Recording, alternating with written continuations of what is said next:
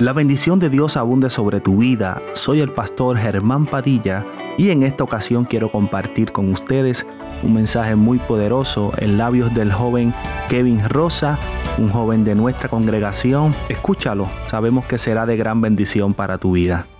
Cuando nosotros le predicamos a los de nosotros y los de nosotros reciben la palabra del Señor, yo creo que uno se debe de sentir honrado por eso. Jesús se hubiera sentido muy honrado si su pueblo le hubiera recibido. Pero lamentablemente no le recibió, pero gracias a que no le recibieron, usted y yo estamos aquí. Así que es lamentable por un lado, pero de gozo por el otro. Eh, ahorita Wilfredo me dice, me gusta esa chaqueta. Yo le dije, solamente me la pongo en ocasiones especiales. Porque es mi favorita. Y no es especial porque me toque predicar. Yo le voy a decir porque es especial y le dije al pastor que le tenía una sorpresita. Un día como hoy, hace seis años atrás, el Señor me trajo a su camino. Y llevo seis años con el día de hoy exactamente que no me he apartado nunca más. Pero ¿sabes cuál es la celebración más grande? Que me dieron tres meses. Y yo hubiera querido que el que me dio tres meses estuviera hoy en esta mañana aquí. Para que se dé cuenta que no hay una palabra que un hombre pueda lanzar sobre un llamado de Dios y detener lo que el propósito de Dios quiere hacer en la vida de cada uno. Así que yo le animo a los jóvenes de mi propia iglesia que sigan buscando al Señor.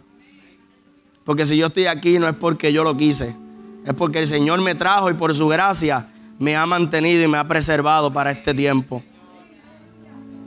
Y cantaban una alabanza antes de que el pastor entregara la parte. No sé si la escuchó el pastor después de la que el pastor cantó. Yo tengo el privilegio de que Dios casi siempre me confirma los mensajes a través de un cántico que se canta en esa ocasión. Pero vamos a cantarla después, después que yo predique. Busquen sus Biblias el Salmo 24. Aleluya. Salmo 24. Cuando lo tenga, dígame conmigo.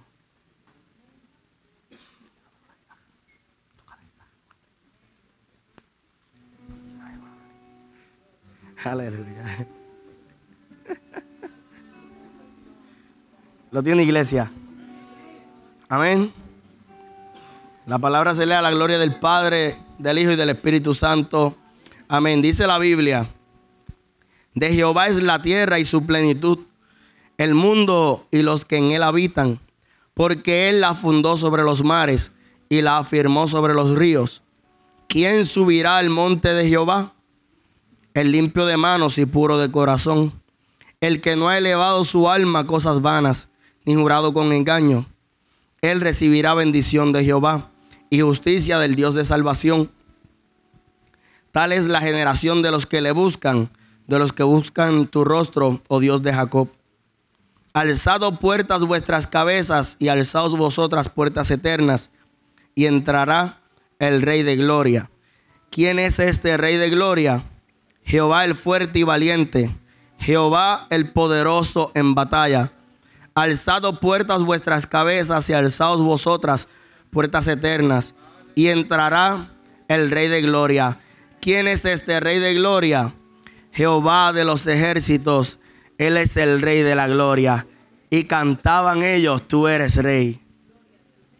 El tema de esta mañana es conozcamos al Rey. Muchas veces sabemos que Él es el Rey, pero no lo conocemos.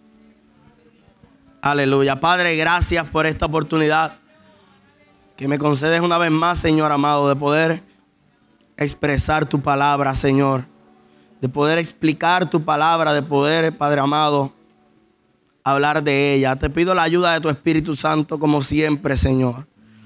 Y te pido en esta ocasión, Señor amado, que nos ayudes a conocerte más, Señor. Que a través de esta palabra, Señor, nos fortalezca, Señor, nuestra fe, fortalezca nuestra confianza en ti, Señor amado, y que sobre todas las cosas podamos seguir declarando por nuestros labios que tú eres el Rey de nuestras vidas, Señor que tú eres el Salvador de nuestras vidas, Padre eterno. Y que tú, Señor amado, eres el que más nos ama, Señor amado, de todos los seres que nos pueden amar, Padre eterno.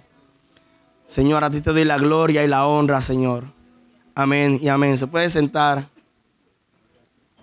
Voy a tratar una vez más de ser breve como el pastor, pero yo siempre hablo un poquito más. Okay.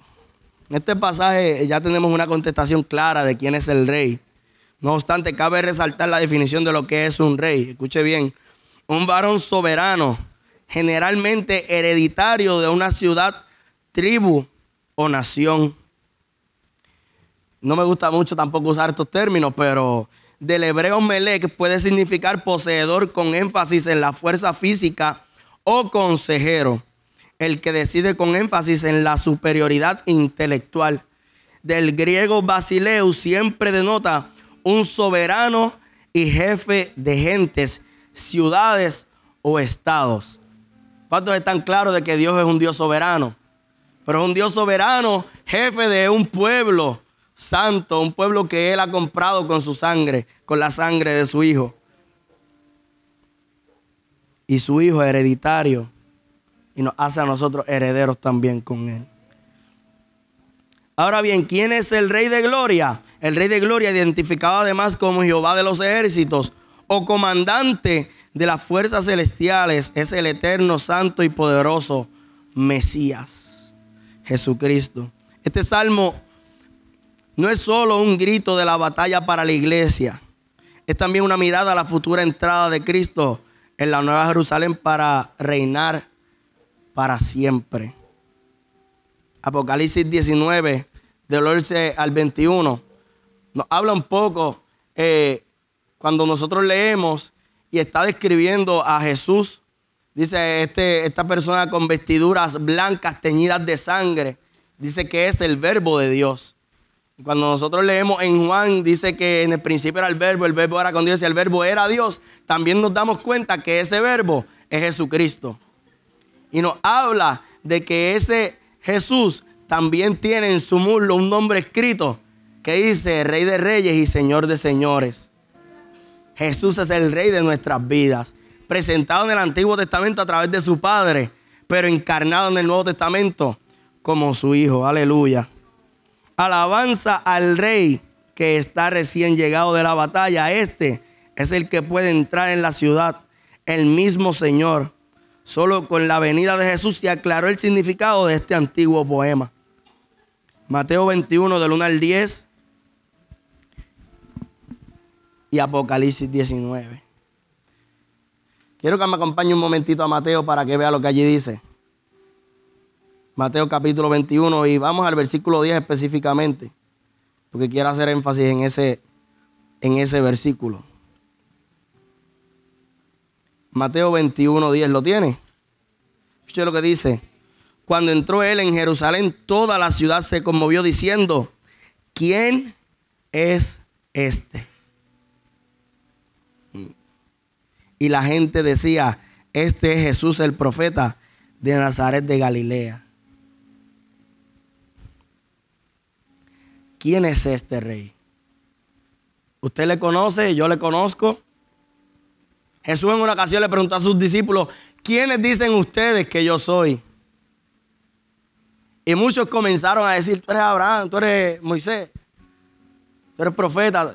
Pero sale Pedro y le dice, tú eres el Hijo del Dios viviente. Y Jesús le responde, Vamos a ver si usted viene a las escuelas bíblicas. ¿Qué Jesús le respondió a él? No ha sido carne ni sangre que te lo ha revelado, sino mi Padre que está en los cielos. Aleluya. Ahora bien, todo rey, si usted está de acuerdo conmigo, así como pasa todavía en España, que tienen reyes y todas estas cosas, tiene que tener un reino. Y podemos ver claramente a través de la Biblia también el reino del rey. En el Evangelio de Juan 18, 36, respondió Jesús, mi reino no es de este mundo. Y eso a nosotros nos debe de dar una esperanza. Eso a nosotros nos debe dar una contestación clara de que nosotros tampoco somos de este mundo. Porque si nuestro reino es de este mundo, usted y yo tampoco debemos de acoplarnos y debemos de acostumbrarnos a estar en este mundo, porque un día a todos nos tocará partir de este mundo. El Señor nos da una estadía y nos da la oportunidad de estar un tiempo en esta tierra, pero nuestro reino no es de aquí tampoco, porque nuestro reino es de este mundo. Jesús mismo cuando oraba en Juan 17, le oraba al Padre por cada uno de nosotros los que estamos aquí. Y le decía, Señor, líbralos del mal, porque ellos no son de este mundo. Guárdalos. Y aún así envió al Espíritu Santo para que nos ayudara. En medio de nuestro dolor, en medio de nuestras crisis, en medio de nuestras enfermedades, en medio de nuestras pérdidas, en medio de toda situación contraria, pero que es necesario que las atravesemos, nos envía el consolador para que esté con cada uno de nosotros. Se trata de la esfera en la que Dios reina, en la que su voluntad es respetada y cumplida. De principio a fin de la Biblia se presenta el reino de Dios de siete fases sucesivas, siete fases diferentes. La primera es el paraíso. La segunda la teocracia en Israel. La tercera, el reino de Dios anunciado por los profetas. Luego el reino ofrecido y rechazado en la primera venida de Cristo. La próxima es el reino de Dios escondido en los corazones. El reino glorioso y el reino eterno. Podemos ver que este reino que el Señor nos está ofreciendo a nosotros se divide de tantas maneras diferentes en la que nosotros aún aquí, pudiendo estudiarlo toda una vida, no lo vamos a comprender ni a entender. Y por eso necesitamos una vida eterna con Él, para poder comprender todos los misterios y el por qué Dios ha decidido salvar a cada uno de nosotros. El reino eterno. Esa fase me llamó mucho la atención. ¿Cuántas veces nos acostumbramos a estar tanto tiempo en la tierra? O amar muchas veces a un ser querido que está en la tierra. Y cuando llega el momento de despedirlo, el dolor nos inunda y no queremos soltar a esa persona. No comprendemos en ocasiones que fue un regalo que Dios nos permitió disfrutar por un tiempo. La semana pasada yo estaba con un amigo que les tocó eh, despedirse de su abuelo. Y recuerdo ver a su mamá gritando, papi, papi, papi, papi, no te vayas. Le decía, no me dejes sola. Porque a veces tenemos una fe y una confianza en Dios, pero nos aferramos demasiado a las cosas de este mundo. Por eso el Señor nos invita a que busquemos, busquemos primeramente el reino de Dios y su justicia. Y todas las cosas nos son añadidas donde en ocasiones nos olvidamos del propósito que Dios tiene en nuestras vidas por aferrarnos tanto a las cosas de este mundo. A los jóvenes muchas veces los placeres, los deleites, las invitaciones que nos hacen, nos hace pensar, ¿estaré perdiendo el tiempo en la iglesia?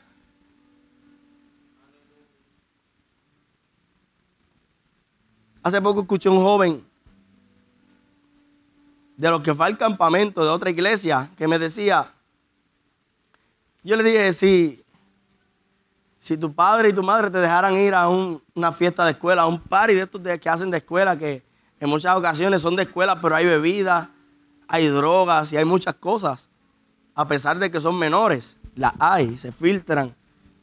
Y él dijo, ah, si me dejaran yo iría. Yo le dije, pero es que tú eres cristiano. Y él me dice, no importa, yo puedo adorar al Señor, pero también me tengo que disfrutar mi juventud. Jóvenes que no comprenden que la juventud se disfruta en la presencia del Señor. Porque el testimonio más grande que puede tener un creyente, en mi opinión personal, es haberse guardado toda una vida para el Señor.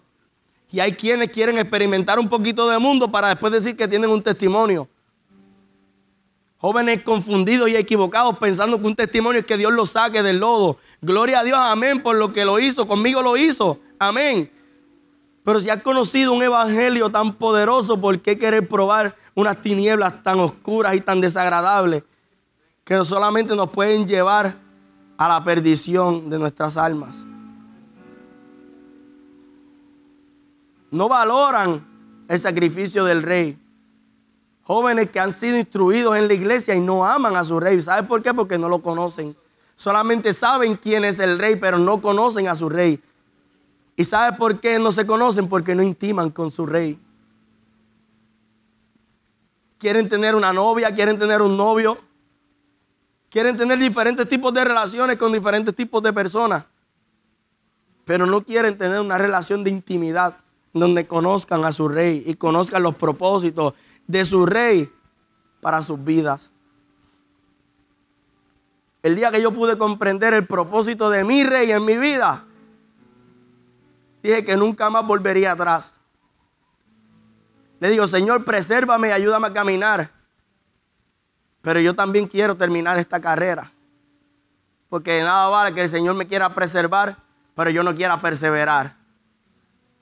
Para que el Señor me preserve, yo tengo que perseverar en esta carrera del Evangelio.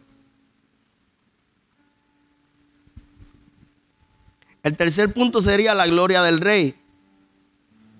Se manifiesta en Juan 1.14, donde dice, y aquel verbo fue hecho carne y habitó entre nosotros y vimos su gloria, gloria como del unigénito del Padre, lleno de gracia y de verdad.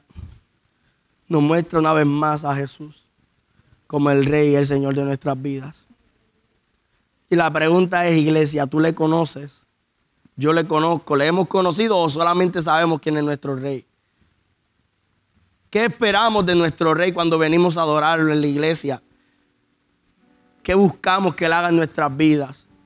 Porque muchas veces le decimos, Señor, haz tu voluntad. Quítame todo menos tu presencia. Pero cuando el Señor comienza a quitarnos familiares, cuando el Señor comienza a permitir enfermedades en nuestras vidas, Muchas veces lo que hacemos es reclamarle a Dios, ¿por qué haces esto conmigo? Si yo te sirvo, yo diezmo, yo voy a todos los cultos de oración, yo me sé cuánto texto bíblico hay. Le pedimos a Dios que haga su voluntad en nuestras vidas, pero cuando Él la comienza a hacer para formar nuestro carácter, para sacar lo mejor de nosotros, muchas veces lo primero que hacemos es quejarnos. Y yo quiero que usted sepa algo, un amo que está, un, un siervo que está agradecido con su amo, no se queja de lo que su amo hace con su vida sino que le sirve sin peros, le sirve desmedidamente, con total entrega. No importa si el amo le da o no le da de comer. No importa si el amo le da un lugar o no le da un lugar donde dormir. No importa la situación que tenga que pasar. Su siervo está agradecido de su amo. Y si algo falta en la iglesia, es agradecimiento con nuestro amo, con nuestro rey. ¿Sabe por qué lo digo? Porque a veces llegamos a la iglesia y nos tienen que dar manigueta para adorar a nuestro Señor. Como un rey tan grande que es digno de toda nuestra adoración, tiene que esperar a que nosotros nos sintamos bien para que le adoremos. Si en el momento más difícil es cuando el Señor prueba nuestros corazones. En ese momento de quebranto, donde a veces si estamos bien, nos olvidamos y solamente nos concentramos y nos enfocamos en nosotros. La egocentridad, la vanidad, no nos permite ver a un rey tan grande y soberano como el que tenemos. Pero en muchas ocasiones tenemos que ser quebrantados hasta lo último. Tenemos que atravesar una enfermedad. Y hay veces, escuche bien, que hay gente que está atravesando una enfermedad no porque ellos se lo merezcan, es para que los que están alrededor de sí puedan conocer a su rey. Porque son personas que no valoran a la persona que tienen y Dios quebranta en ocasiones a los más fuertes, para que el que no doblaba rodillas tenga que hacerlo, para que el que no adoraba al Rey de Reyes y Señor de Señores tenga que adorarlo ahora. Y se embargan los corazones de dolor. Y dicen, Señor, ¿por qué? Y comienzan muchas veces a reclamar. Pero el Señor sencillamente está sacando lo mejor de ti y de mí. El Señor nunca nos prueba para matarnos en la prueba, sino para sacarnos mejor de ella nos levanta más fuerte y nos levanta más enfocados en Él. ¿Por qué? Porque constantemente nos desenfocamos. Por eso es que la Biblia dice que tengamos nuestros ojos puestos en Jesús, el autor y consumador de nuestra fe cristiana. ¿Qué pasa cuando nos desenfocamos de nuestro Rey? Aleluya.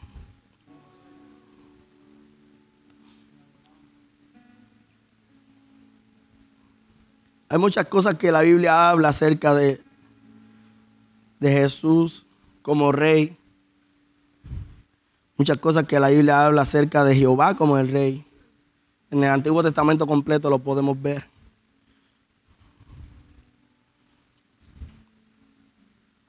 Y hay una cita que a mí me gustaría compartirles a ustedes. Escrita por el doctor Sadrak Mesak Lockreich. Por poco se llama Abednego también. ¿Usted vio?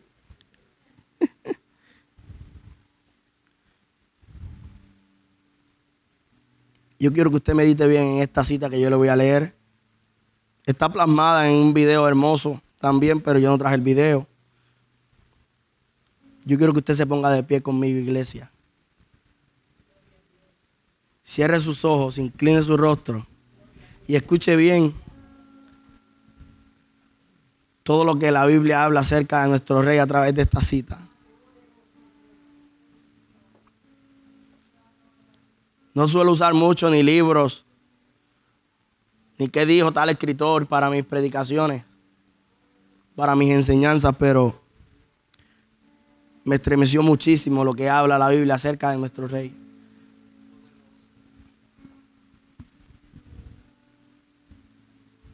Y de todo lo que el Señor ha hecho en cada una de nuestras vidas. Yo no sé si usted está agradecido del Señor, pero yo estoy agradecido del Señor. No solamente porque haya cumplido seis años hoy en el Evangelio, sino porque en seis años he podido conocer su misericordia. Y aunque tal vez el 90% de mi familia no le sirva al Señor, hay una esperanza mientras ellos están vivos. De que el Señor pueda hacer algo hermoso en sus vidas. Yo he visto a Dios sanando gente. Yo he visto a Dios sacando a personas desde lo más profundo y traerlos a su luz. He visto a Dios recibiendo a todo el que la gente rechaza. Pero también he visto a Dios dándole misericordia a quien no se la merece. A quienes lo han maldecido todas sus vidas. A quienes todas sus vidas han tenido vidas abominables ante el Señor. Y el Señor se compadece de cada uno de ellos y los trae a conocer este Evangelio. La Biblia dice, mi rey es el rey de los judíos, es el rey de Israel, Él es el rey de la rectitud, Él es el rey de las edades, es el rey del cielo y el rey de la gloria, Él es el rey de reyes, Él es el Señor de señores. Ese es mi rey, me pregunto iglesia si tú y yo le conocemos. Mi rey es un rey soberano. Ninguna medida de cantidad puede definir los límites de su amor.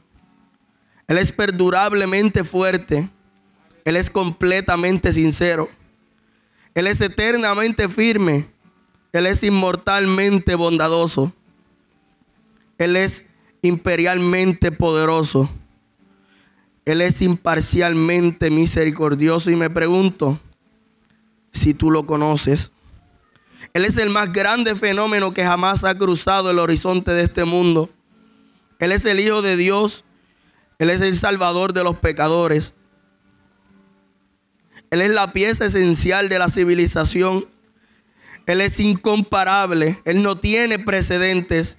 Él es la idea más exquisita de la literatura. Él es la personalidad más alta en la filosofía. Él es la doctrina fundamental de la verdadera teología. Es el único calificado para ser el Salvador. Y me pregunto si tú lo conoces. Él da fuerzas al débil. Él se solidariza y Él salva. Él fortalece y sostiene. Él guarda y Él guía. Él sana al enfermo. Él limpia a los leprosos. Él perdona a los pecadores. Él libera a los deudores. Él liberta al cautivo. Él defiende a los débiles. Él bendice al joven y él sirve al infortunado. Él recompensa a los ancianos. Él recompensa al diligente. Él embellece a los mansos. Me pregunto, ¿tú lo conoces? Él es la llave del conocimiento. Él es la fuente de la sabiduría. Él es la puerta para la liberación es el camino de la paz, es la vía a la rectitud, Él es la autopista a la santidad, Él es la entrada de la gloria. Me pregunto, ¿tú lo conoces? Su vida es inigualable, Su bondad no tiene límites. Su misericordia es eterna. Su amor nunca cambia. Su palabra es permanente. Su gracia es suficiente. Su reinado es justo. Su yugo es fácil y liviana es su carga. Desearía, iglesia, poder describirlo, pero Él es indescriptible. Él es incomprensible. Él es invencible. Y Él es irresistible. me pregunto si tú lo conoces. No lo puedes sacar de tu mente. No lo puedes soltar. No puedes sobrevivir sin Él. No puedes vivir sin Él. Los fariseos no pudieron detenerlo porque ellos entendieron que no podía ser detenido. Pilato no pudo encontrar ninguna falla en él. Herodes no pudo matarlo. La muerte no pudo limitarlo. Y la tumba no pudo retenerlo. Él es mi rey. Él, iglesia, es Jesús. Si usted está agradecido de su rey, levante la mano conmigo y adora al Señor. Gracias, Señor, por ser el rey de nuestras vidas, Señor. Gracias, Señor, porque eres grande. Porque eres bueno y para siempre es tu misericordia. Señor, sabemos quién eres, Padre. Pero cada día necesitamos y deseamos conocerte más, Rey de Reyes. Hay quienes lo han conocido como el rey que sana. Hay quienes lo han conocido como el rey que salva. Hay quienes lo han conocido como el rey que provee. Hay quienes lo han conocido como el rey que guarda. Hay quienes que lo han conocido como el rey que los defiende. Hay quienes que lo han conocido como el rey que los levanta. Hay otras que lo han conocido como el rey que los ha salvado. ¿Cómo le conoces en esta mañana, iglesia? Esperamos que esta palabra haya sido de gran bendición para tu vida. Recuerda que puedes acceder a través de nuestras plataformas. En Facebook nos puedes conseguir como pastores Germán y Odalis. En Instagram nos puedes conseguir como Pastor Germán Padilla. Y a través de la aplicación Encore y Spotify como Palabras para crecer. Te invito a suscribirte y a compartirlo con tus amigos y familiares. Sabemos que será de gran bendición.